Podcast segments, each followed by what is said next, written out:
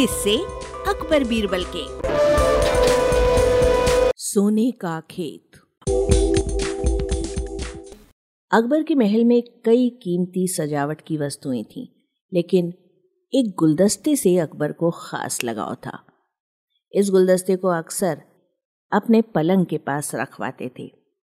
एक दिन अचानक महाराज अकबर का कमरा साफ़ करते हुए उनके सेवक से वो गुलदस्ता टूट गया। सेवक ने घबराकर उस गुलदस्ते को जोड़ने की बहुत कोशिश की, लेकिन नाकाम रहा। हार कर उसने टूटा गुलदस्ता कूड़ेदान में फेंक दिया और दुआ करने लगा कि राजा को इस बारे में कुछ पता न चले।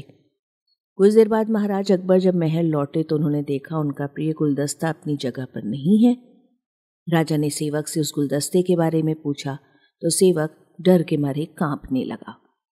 सेवक को जल्दी में कोई अच्छा बहाना नहीं सूझा तो उसने कहा महाराज, उस गुलदस्ते को मैं अपने घर ले गया हूँ, ताकि अच्छे से साफ़ कर सकूँ ये सुनते ही अकबर बोले, मुझे तुरंत वो गुलदस्ता ला कर दो।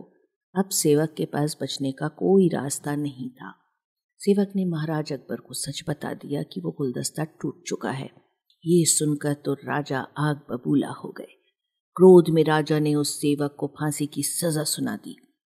राजा ने कहा, झूठ में बर्दाश्त नहीं कर सकता। जब गुलदस्ता टूट ही गया था तो झूठ बोलने की क्या ज़रूरत थी? अगले दिन इस घटना के बारे में जब सभा में ज़िक्र हुआ तो बीरबल ने इस बात का विरोध किया। बीरबल बोले कि झूठ तो हर व्यक्ति कभी ना कभी बोलता ही है। किसी के झूठ बोलने से अगर कुछ बुरा या गलत नहीं होता तो झूठ बोलना गलत नहीं है। बीरबल के मुँह से ऐसे शब्द सुनकर अकबर उसी समय बीरबल पर भड़क गए।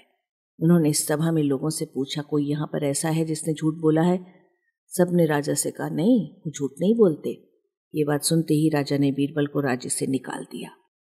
राज दरबार से निकलते ही बीरबल ने ठान ली कि वो इस बात को साबित करके रहेंगे कि हर व्यक्ति अपने जीवन में कभी ना कभी झूठ बोलता है।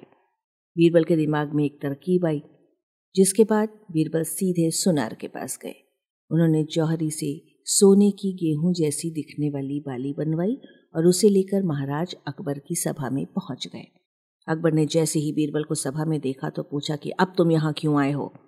बीरबल बोले, जहाँ पना, आज ऐसा चमत्कार होगा जो किसी ने कभी नहीं देखा होगा। बस आपको मेरी पूरी बात सुननी होगी। राजा अकबर और सभी सभापतियों की जिज्ञासा बढ़ गई और राजा ने बीरबल को अपनी बात कहने की अनुमति दे दी। बीरबल बोले, आज मुझे रास्ते में एक सिद्ध पुरुष के दर्शन हुए थे। उन्होंने मुझे ये सोने से बनी गेहूँ की बाली दी और कहा कि इसे जिस भी खेत में लगाओगे, वहाँ सोने की फ़सल उगेगी।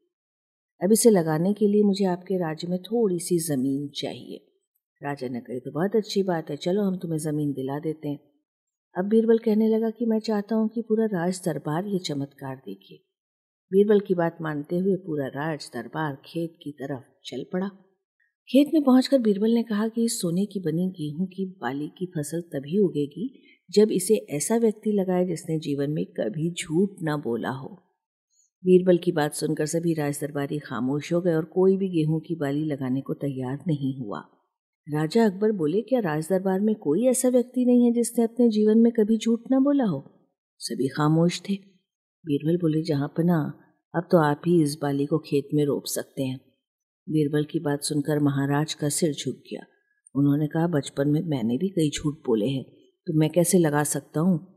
इतना कहते ही बादशाह अकबर को ये बात समझ में आ गई कि बीरबल सही कह रहे थे कि इस दुनिया में सभी कभी ना कभी झूठ बोलते हैं। इस बात का एहसास होते ही अकबर उस सेवक की फांसी की सजा को रोक देते हैं।